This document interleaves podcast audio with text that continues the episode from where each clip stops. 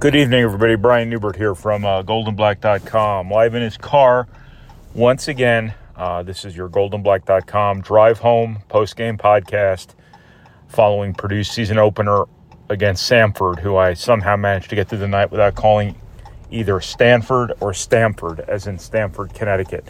Anyway, uh, Purdue wins 98 to 45. Uh, this is brought to you by our friends at East End Grill and Ripple and Company. It was good to see Scott and Nick before the game tonight, uh, as well as the Purdue Federal Credit Union, um, T&W Design and Build, AcrePro.com, and the Whittaker Inn, which I will be driving past here shortly, hoping they keep their coyotes on their property like I always do. Uh, Purdue wins 98 to 45. Uh, kind of typical buy game fodder in the sense that Purdue obviously had every advantage in the world. Um, Samford is in one of those positions that a lot of low and mid major teams are going to be in this time of year where your best players go in the portal. You're kind of reinventing yourself every year. You're rebuilding your roster every year. And uh, this was just way too much for them in their first game of the season.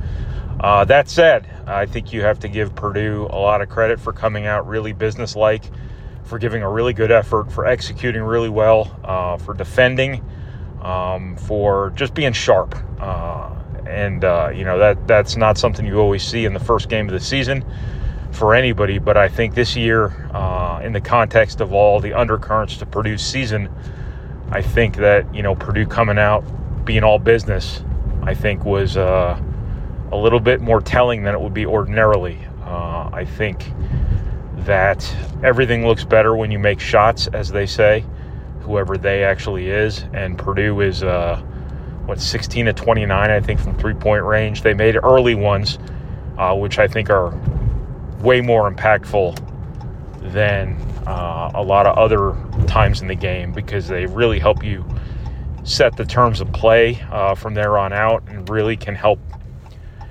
ease some of the burden off Zach Edey, uh, who only got six shots tonight, but turned six shots into, I don't know, 16 points or something like that. Uh, it was hard to get him the ball even after Purdue started uh, raining threes on Samford. Um, but he was his typical self where he's just out there, he's dominating the glass, he's dominating around the basket. And this is what Purdue looks like when they make threes around Zach Edey. And had Purdue done that last season, uh, for all we know, Purdue might have been hanging more than just a Big Ten banner tonight, um, because that that was the one fatal flaw in that team. Uh, is that they just couldn't make enough shots around Zach Edey. They were way too top heavy. They were way too imbalanced. And this is just one game against an overmatched opponent. But it was completely different from what you saw last season. I think that Braden Smith's approach to offense this year is transforming Purdue very quickly uh, for the better. I think he's really putting a lot of pressure on defenses on top of all the shots he's making. I think he's going to open things up for everybody else, Zach Edey included. Uh, and I think Fletcher Loyer uh, is going to be much better this season than he was last season. And he was really good last season for a freshman.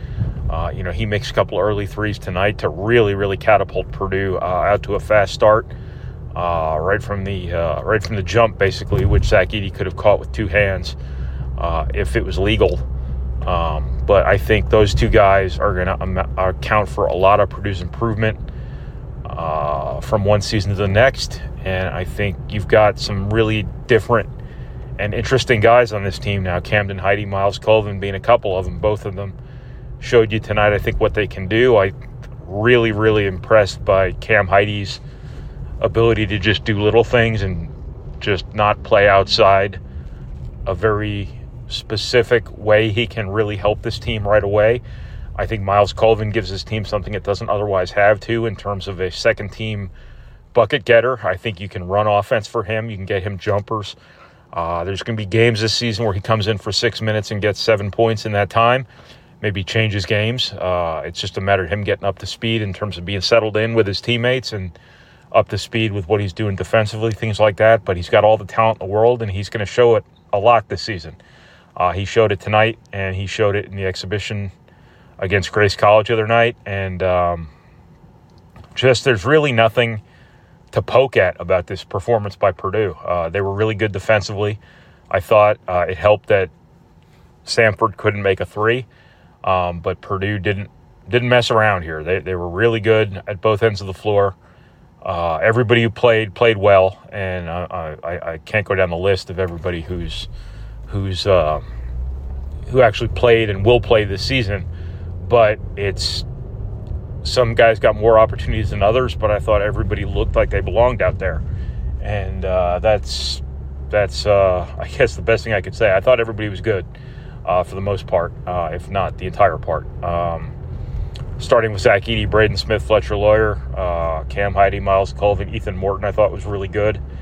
Um, the three fours all split time with one another, so I'm not sure anybody really got a chance to stand out, but I thought Caleb Furst did some really good things.